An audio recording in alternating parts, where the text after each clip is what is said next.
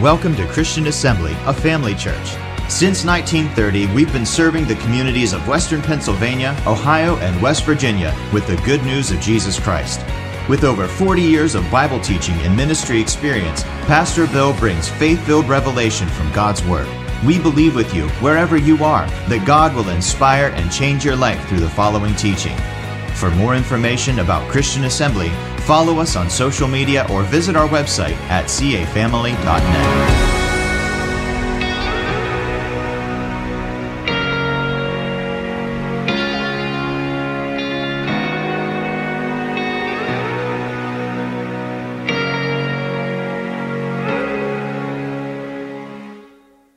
We've been talking about the Holy Spirit and His gifts during these Wednesday night services recently. Uh, we've already talked about some, but we're going to talk about more this evening. And we've talked about the fact that they're spiritual or supernatural manifestations of the Spirit of the living God. They are not natural in nature. They're not something that we learn. It's not natural abilities or anything of that nature. It's all supernatural. It's all spiritual. It is God manifesting Himself in a specific way in the lives of His people. Now, each and every individual child of God can yield himself to the Holy Spirit, receive the Holy Spirit, be filled with the Holy Spirit, and also be used in the gifts of the Spirit as well. For the given to every man to profit with all. In other words, to benefit the whole church. But each and every one has a gifting. And uh, we can yield to that. It's up to us, first of all, to come and receive the Holy Spirit, and then as He wills, He can drop these gifts into our lives. As we continue our study, we talked about the word, the uh, word of wisdom, the word of knowledge, and the discerning of spirits, which are the revelation gifts. But we're going to continue talking about the uh, vocal gifts or the inspirational gifts. And they are prophecy, tongues, interpretation of tongues, and we'll start with prophecy. But look at John's Gospel, chapter 7, verses uh, 37 through 39. Here, Jesus, in the last great day of the feast, and that last day, the great day of the feast, Jesus stood and cried, saying, If any man thirst, let him come to me and drink. He that believeth on me, as the scripture hath said, out of his belly shall flow rivers of living water. But this spake he of the Spirit that they which believe on him should receive, because for the Holy Ghost was not yet given, because that Jesus was not yet glorified. You know, it's one thing when you first start reading something like that, if you don't understand the background of the history that's behind it, then we just read those words and, you know, that's the wonderful things that Jesus said. And we should believe, if we believe on him, we should receive the Holy Ghost. But in actuality, there's a whole lot of history behind it. It's a revelation that Jesus is giving them of his messianic ministry, actually revealing to them that he is the Messiah. It's a revelation of the fact that he is the light of the world. And it's also a revelation of the fact that he's going to come back again. See, this was called the last day of this feast, which was the Feast of Tabernacles. And the Feast of Tabernacles was celebrated every year. It was the last of the seven feasts and one of the three pilgrimages they, they were supposed to make to Jerusalem for the celebration of this Feast of Tabernacles or the Feast of Booths. And they would build this little, uh, I guess you would just call it some little room on the side of their house, like a hut, and they would live in that hut for the whole entire week.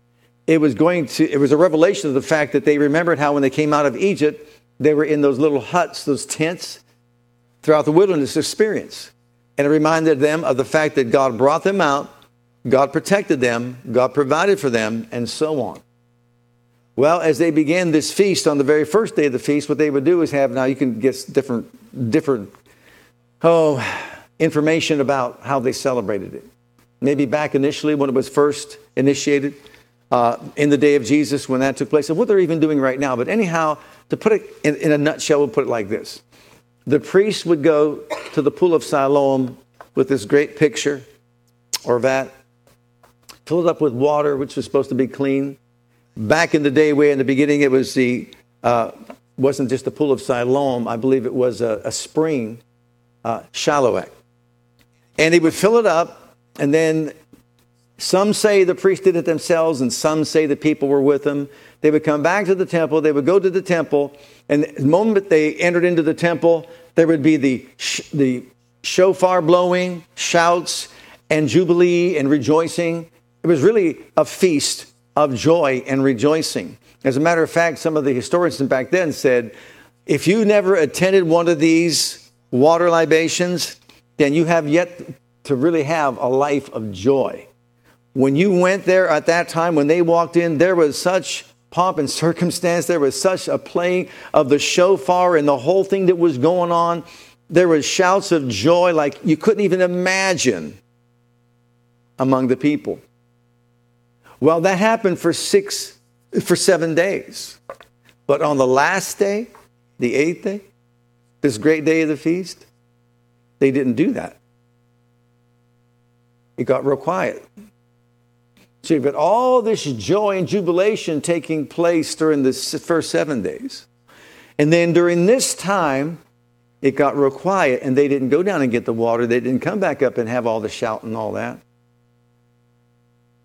And so when it got real quiet, Jesus stood up and shouted and said, on that last day, that great day of the feast, if any man's thirsty, you see, as they poured the water out before the altar, it reminded them of the 11 million gallons of water that came out of a rock every single day to meet their need.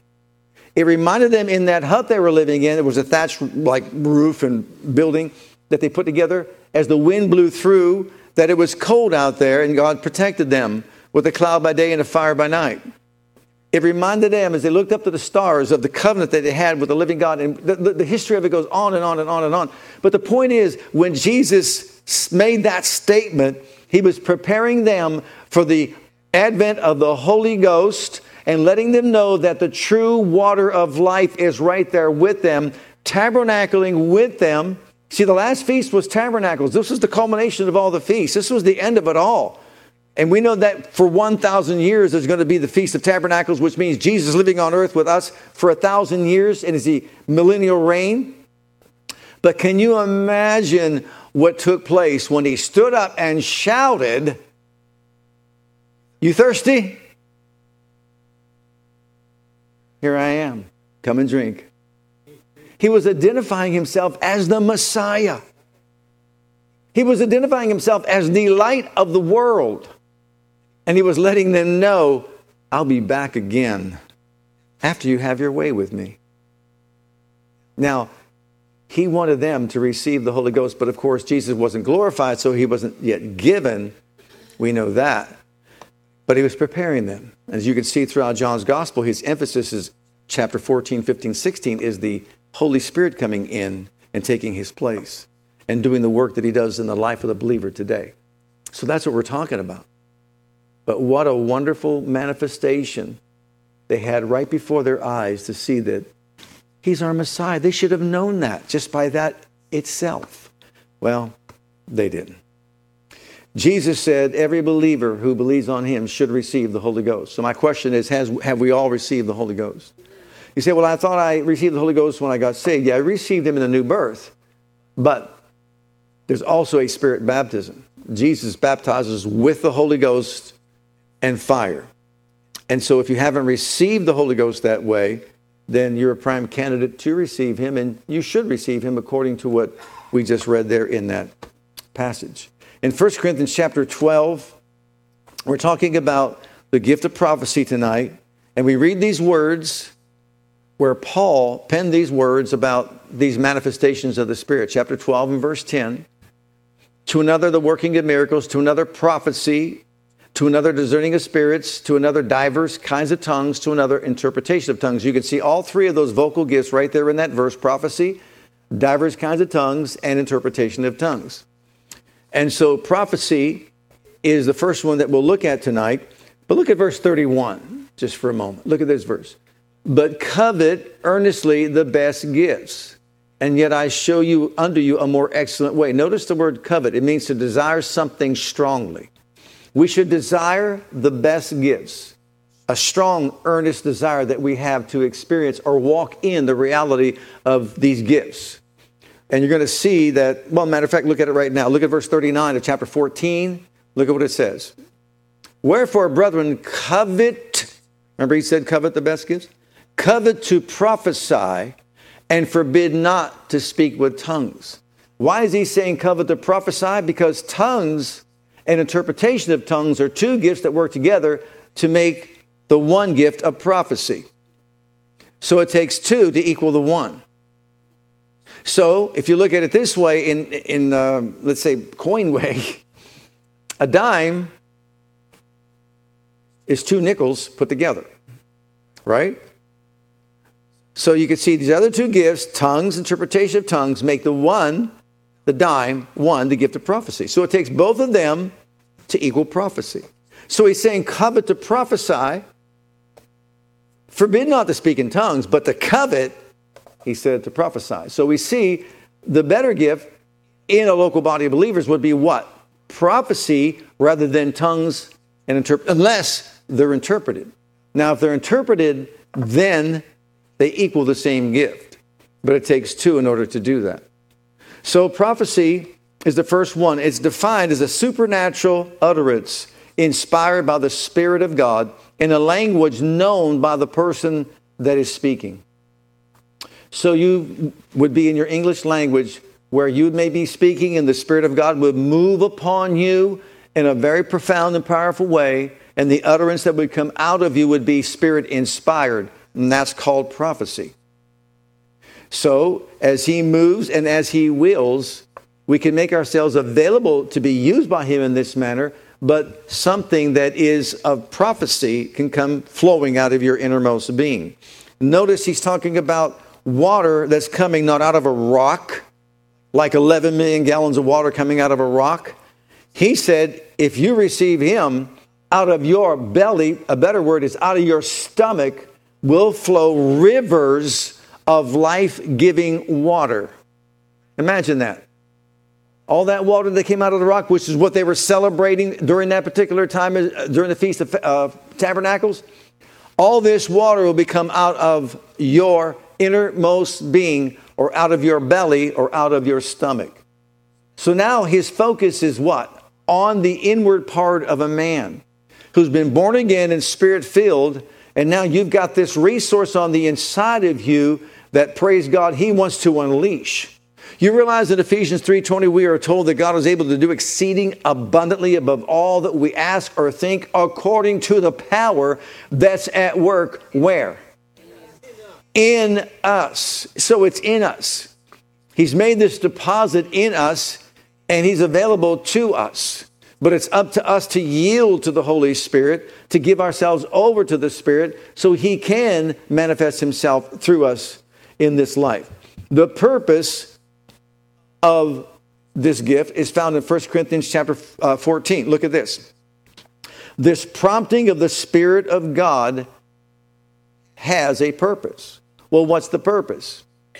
He that prophesied speaks not unto speaks unto men to edification and exhortation and comfort.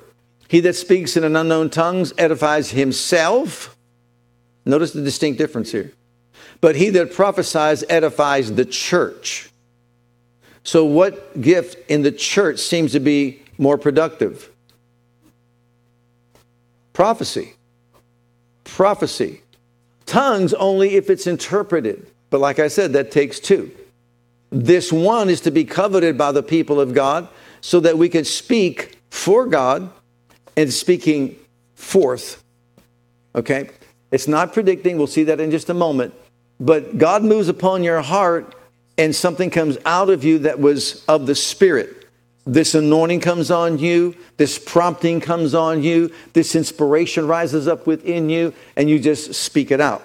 Now, to edify or edification, what it means is to strengthen someone to strengthen, to build someone up. So you build yourself up by praying in tongues, but then you build other people and strengthen other people up by prophecy.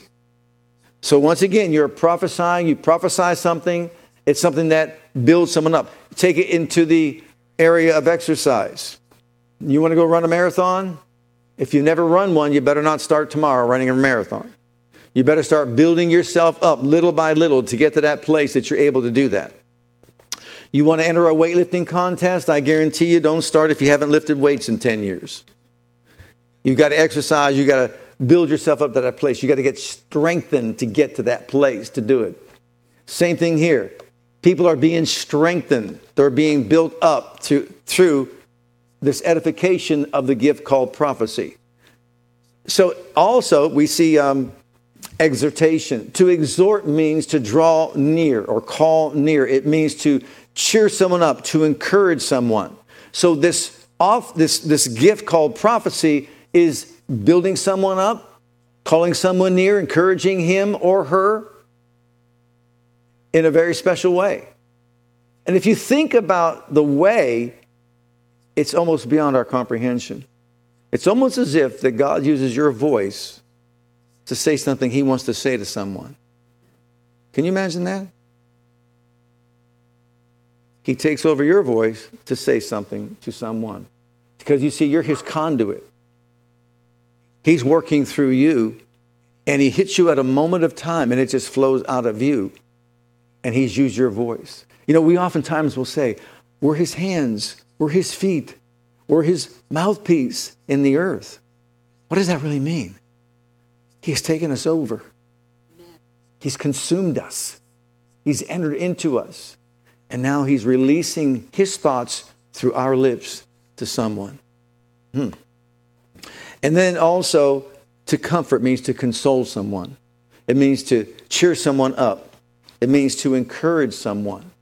And so, as this gift is in operation through a person's life, you could be witnessing to somebody when all of a sudden something just hits you and it comes out of you, it flows out of you, and it's exactly what that person needed to hear. That's the simple gift of prophecy in manifestation.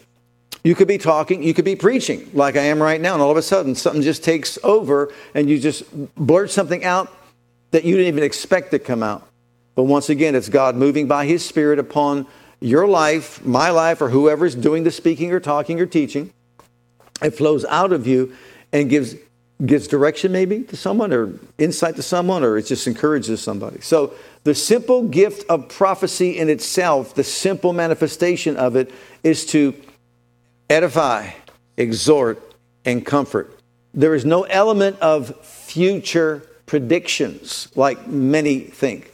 And I think a lot of believers got caught up in stuff like that and got into trouble. So let's start looking at what it's not. Deuteronomy 13, verses 1 through 4, gives us insight as to what it's not. It is not fortune telling. If there arise among you a prophet, notice he calls him a prophet or a dreamer of dreams, or giveth thee a sign or a wonder, and the sign or the wonder come to pass, whereof he spake unto thee, saying, let us go after other gods, which thou hast not known, and let us serve them. Thou shalt not hearken unto the words of that prophet or that dreamer of dreams.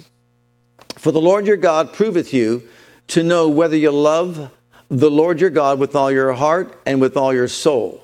You shall walk after the Lord your God and fear him and keep his commandments and obey his voice, and ye shall serve him and cleave unto him. So just because someone calls himself a prophet, someone calls himself a dreamer, doesn't mean that what they say is coming from God. That's why God has given us His holy written word so that everything can be tested and tried by the word of God. If it were not for the word of God, we would have no frame of reference to determine whether or not what they're saying is truly of God. And so the Lord instructs us don't get involved with psychics, astrologers, or false prophets. Anybody remember the name Jeane Dixon? Yeah, right. She was an American self proclaimed psychic astrologer, and, and she claimed that her ability came from God, that she was a, you know, pro- someone who prophesied for God. Well, most of her predictions did not come th- th- true whatsoever. And if they don't come true, then other verses tell us they should be stoned to death. I would think that God takes that seriously, wouldn't you? Absolutely. I, I think there was another one that was out. I don't even know. What's it called? The New York um, Psychic?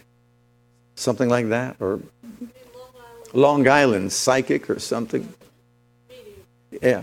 Here's a medium. Now, the thing is, they get themselves involved because they want to be able to be used like this to get this supernatural stuff going in their lives. And what they fail to realize is they open themselves up to familiar spirits. And you know, familiar spirits are familiar with people's lives who have lived and died. And so they will accommodate anybody who really wants to get so involved, so deeply involved in these kind of manifestations. They'll accommodate and show certain things that are really true, but it's really not the Spirit of Almighty God. So it's a dangerous thing to put yourself out there and just to think, well, you know, I'm sorry to say it, but years ago, especially in the early charismatic movement, people got over off into a tangent and they started doing things like, let's gather together and let's see, what are you getting? I don't know, what are you getting? I don't know, what are you getting? What are you getting? I'm getting tired right now. You know, what are you really getting? Okay? You, you, yeah, you, you get mad. You, you open yourself up to wrong spirits, and that's not what God would have us to do. We need to walk close to the Lord, close to the Word, and try everything by the Word of God alone, period. Now, we should never confuse this simple prophecy with the prophetic and as far as prediction goes, because the prophetic office is a genuine office. It differs somewhat from the Old Testament in the New Testament, but it still can carry that element of prediction for the future. So we're not saying that it doesn't.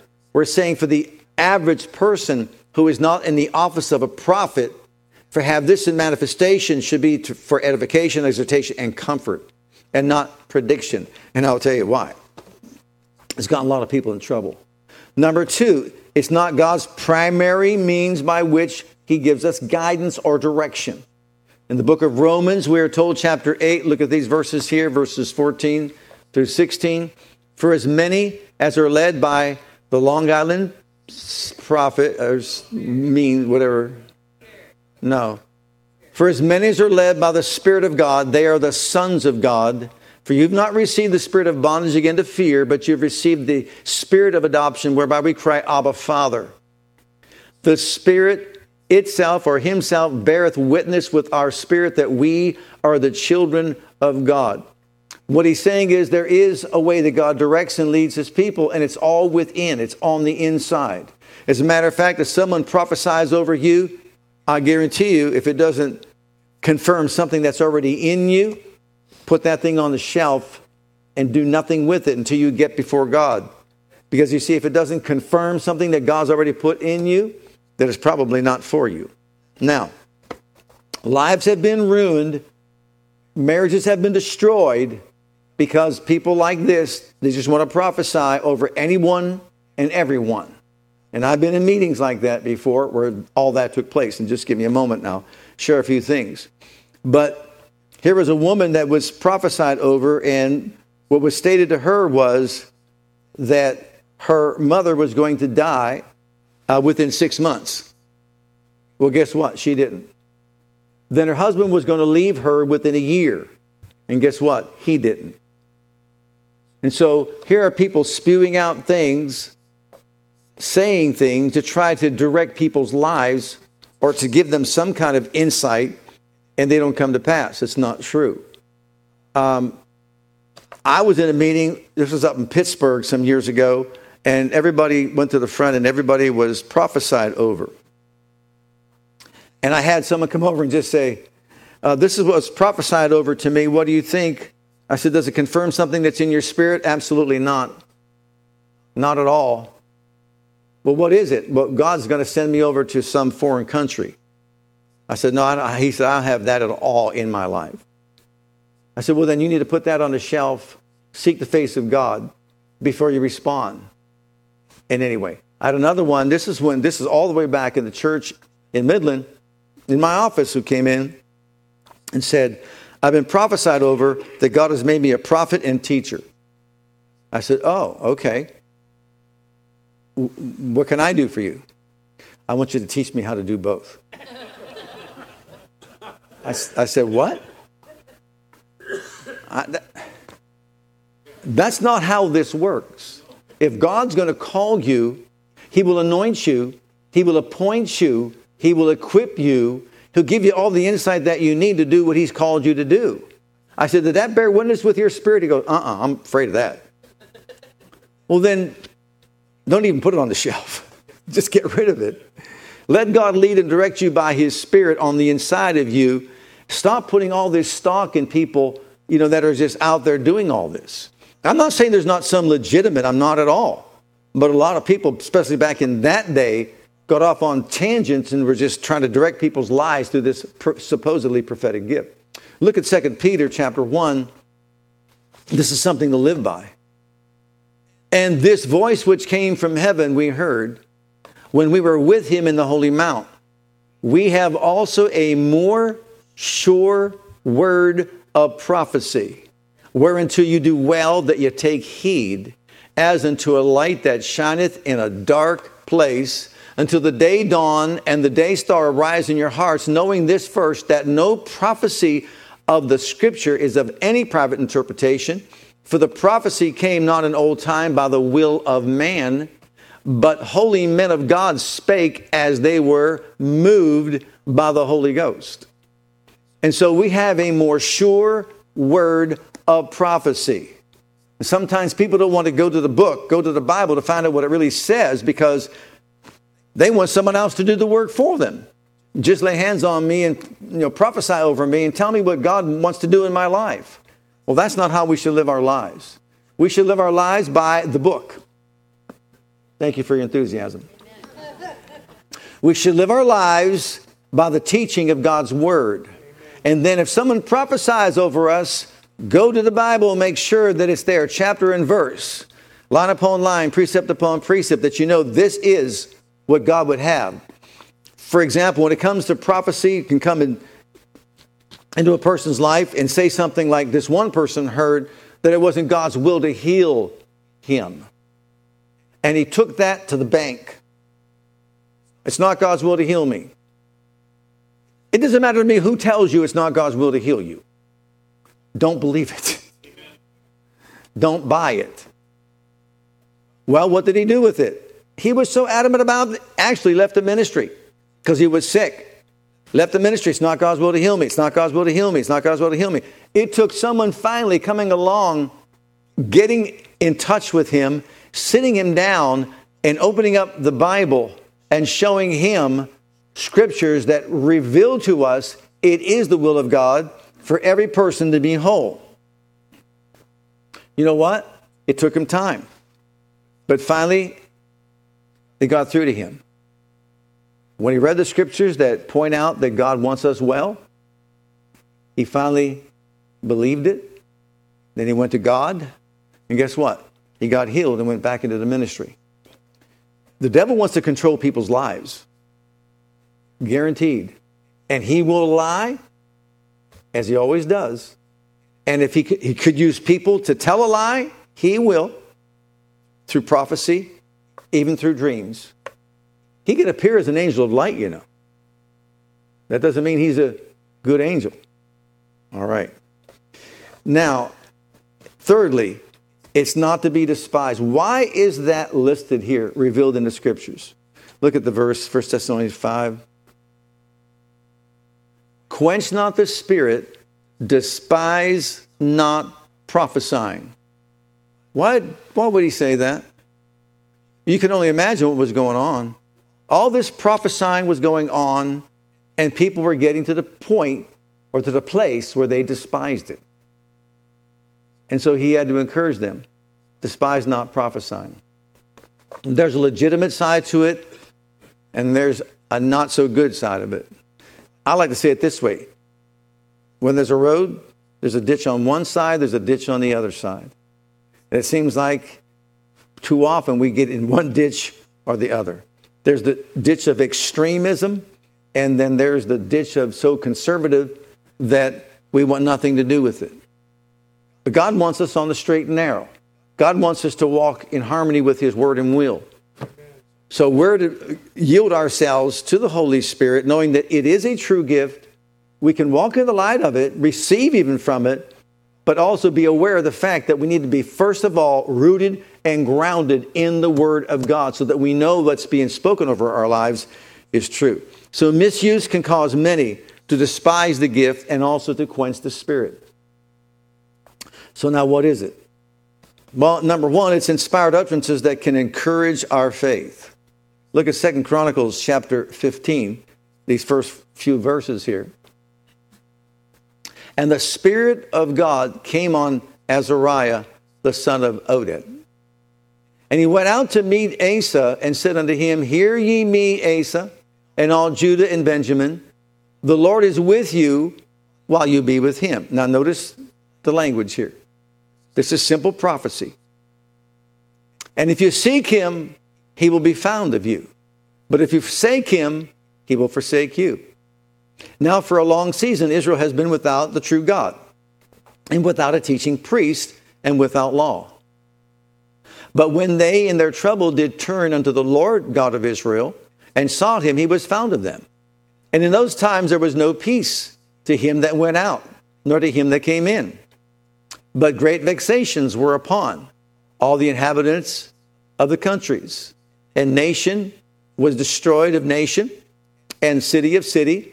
For God did vex them with all adversity, but, ye, but be ye strong, therefore, and let not your hands be weak, for your work shall be rewarded. So here's just a simple prophecy giving to Asa. There's no prediction in it. It's just letting them know some things that came from the mind of God, a reminder of certain things. I remember one time being in the sanctuary right here. Brother Chuck and I were in the sanctuary, and we just spent a couple hours just worshiping God and uh, praying and, and all that. And just in the middle of all that, all of a sudden, it just fell on me. And it was keep your armor bright, shining, and clean. That would be a word through prophecy of encouragement. Keep your armor bright, shining, and clean. Why? Well, because we know we have an enemy who wants to destroy, to kill, steal, and destroy. So when someone prophesies, it should be in simple form, encouraging someone, building someone up, and comforting someone, cheering someone up, it could be that someone walks in and maybe they're kind of down and maybe their faith is being challenged and they feel kind of weak in their faith. And you can hear the Spirit of God just moving inside you saying, Lift up your head, O ye gates. Even lift them up, ye everlasting doors, and the King of glory will come in. He is your countenance. He's the glory and the lifter of your head. And all of a sudden, they're impacted by what they're hearing. See, this is not a prediction or anything like that. It is a word of edification, exhortation, and comfort, cheering someone up, encouraging someone, calling them near to remind them of something that God already said. It could be something even like scripture coming out of you. Bless the Lord, O my soul, and all that is within me. Bless his holy name. Bless the Lord, O my soul, and don't forget any benefit Man, He forgives all our sins. He heals all our diseases. And as that's just flowing out of you, you could be talking to somebody on the street or in the store somewhere, and all of a sudden that urge comes to you to spill that out of you. That's the simple gift of prophecy. And it's encouraging somebody. And all of a sudden they tweak their faith and they rise up and overcome. So look at the Second Chronicles chapter uh, 14. Asa basically was edified and built up. And Asa set out and did the right thing. But that changed. But before we get to that, Asa did that which was good and right in the eyes of the Lord his God. He took away the altars of the strange gods and the high places and break down the images and cut down the groves and commanded Judah to seek the Lord God of their fathers and to do the law and the commandment. Also, he took away out of all the cities of Judah the high places and the images, and the kingdom was quiet before him. So we can see here that he may have been encouraged by the word that Azariah gave him. And yeah, I'll learn from that experience and I'll do the right thing because it blessed them and blessed me, just as that was, say, prophesied. But then look at Second Chronicles 16. And at that time, Hanani, the seer, came to Asa, king of Judah, and said to him, Because thou hast relied on the king of Syria and not relied on the Lord thy God, therefore is the host of the king of Syria escaped out of your hand. Were not the Ethiopians and the Libyans a huge host and very many chariots and horsemen? Yet because thou didst rely on the Lord, he delivered them into thine hand. For the eyes of the Lord run to and fro throughout the whole earth to show himself strong in the behalf of those or them whose heart is perfect toward him. Herein thou hast done foolishly, therefore from henceforth thou shalt have wars. Now we see a prophet using this gift in a different way. Now he is predicting what's going to take place in the future because of his disobedience and not following what he was prophesied over to follow from before. So now we see him having some issues. And if you go on read the, the, about the life of, of Asa, do you know he never turned back to the Lord? After all that God did initially in his life, he got to the place that even when he was sick in his feet, he sought not the Lord, but to the sorcerers and died. He was diseased in his feet. You know, so once again, God uses these gifts to encourage us. And also, in this case, the prophetic case, where you're a prophet and operating in this, to turn, turn this man's life around and stop the judgment from coming upon him. But he, he refused to do it. So we have two examples here that, re, that reveal both aspects of prophecy. Secondly, it's inspired utterances that can help us fight battles. Anybody want help fighting a battle? Well, 1 Timothy 1 18, 19, look at this. This charge I commit unto thee, son Timothy, according to the prophecies which went before on thee, that by them mightest war a good warfare, holding faith and a good conscience, which some having put away concerning faith have made shipwreck. So here he's instructing him. I'm sure we don't have a revelation of this, but whatever was prophesied over his life, I'm assuming through prophets, gave him some prophetic revelation about certain things he might encounter as a young person in ministry. Remember and hold fast onto those prophecies, and you can use them and fight a good warfare by them. So there's help for us when it comes to fighting. Now, in Second Chronicles chapter 20, we have somewhat of a revelation of this given to us. This is the example of Jehoshaphat, if you recall, when he was being attacked. Verses 15 through 17, we won't read the whole thing. You should know the story. If not, very briefly, three armies were coming against the people of Judah to destroy them, to eliminate them until they were extinct, just to remove them from the planet. And in the process, what happens is Jehoshaphat prays and seeks the face of God, calls all the people, the women, the children, to come together to fast and pray and seek the face of God for help along the way. And the Spirit of the Lord comes upon the prophet. Look at verse 15. He said, Hearken ye, all Judah, and ye inhabitants of Jerusalem, and thou King Jehoshaphat. Thus saith the Lord unto you, this is prophecy. Be not afraid nor dismayed by the reason of this great multitude. There's comfort right there. There's encouragement right there. That's the simple form of it. For the battle's not yours, but God's. Tomorrow, see, sometimes we read a verse like that and we just, oh, okay. Can you imagine if you really, if we were really aware of the fact that the battle's not mine? And someone comes up to you and wants to have a war with you, and you say, you step aside. What are you doing? Your battle's with Jesus, not me. And he's going to fight for me? He said, I'll fight for you. Didn't he say that? So I'll let, let him fight for me. Now we see the shift. Tomorrow go ye down against them. Behold, they come up by the cliff of Ziz, and ye shall find them at the end of the brook before the wilderness of Jeruel. And you know the rest of the story. So we see through this simple gift called prophecy, there is encouragement, but then also we see added to that is the word of wisdom, a revelation of what's going to take place tomorrow. So through prophecy, sometimes these work together. Through prophecy, these two hand in hand provided victory and deliverance for the people. But why first the simple form is, is used to encourage them? Because that's what they needed. They needed to know that we're not alone. They needed to know that God's on our side he will fight for us. He will defend us. He will go before us. And you know what? All you got to do is just go out there and praise Him. Wouldn't that be a wonderful revelation? That's all I got to do is praise Him. But now go to Acts chapter 21. Verses 8 through 11. And the next day, we that were with, we were of Paul's company, departed and came into Caesarea, and we entered into the house of Philip the evangelist, which was one of the seven, and abode with him. And the same man had four daughters, virgins, which did what? His daughters prophesied.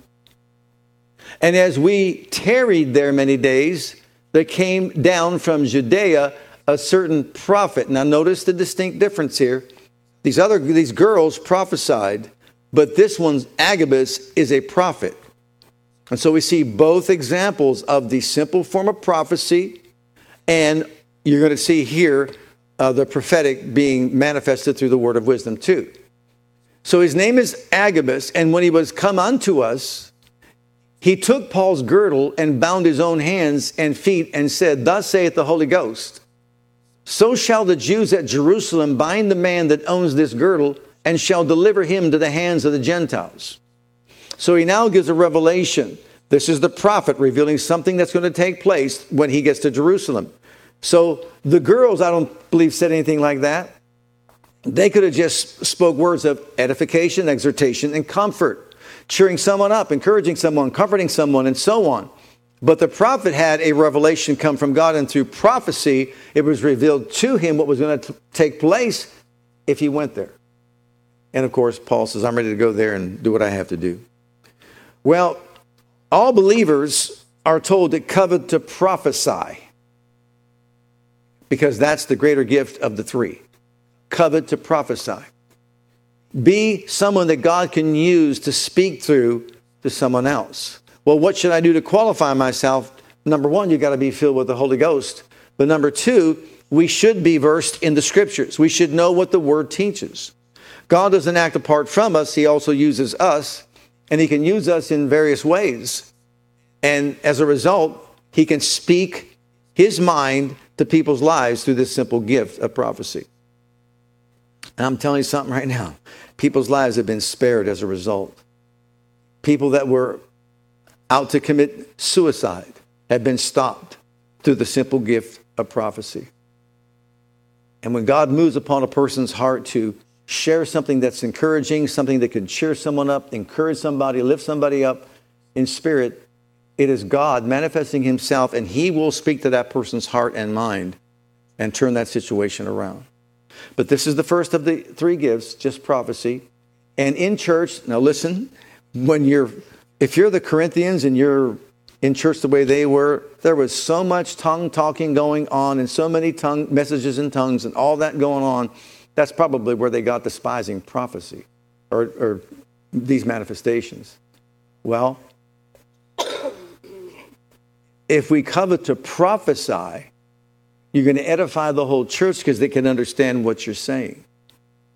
If you're going to speak in tongues and deliver a message, that doesn't stand alone. It needs someone to interpret the message. So Paul was saying if we're following the example of what he teaches, that in the public ministry we should cover to what? Prophesy. So in the beginning of the charismatic movement, it was like tongue after tongue after tongue after tongue after tongue, but waiting on someone to give the interpretation. But he said, look, cover to prophesy.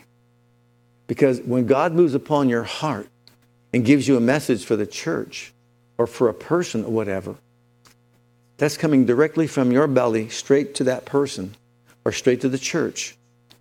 There's no need of interpretation. Amen. And you know what? You can fight a good fight by doing so. Let's stand together before the Lord.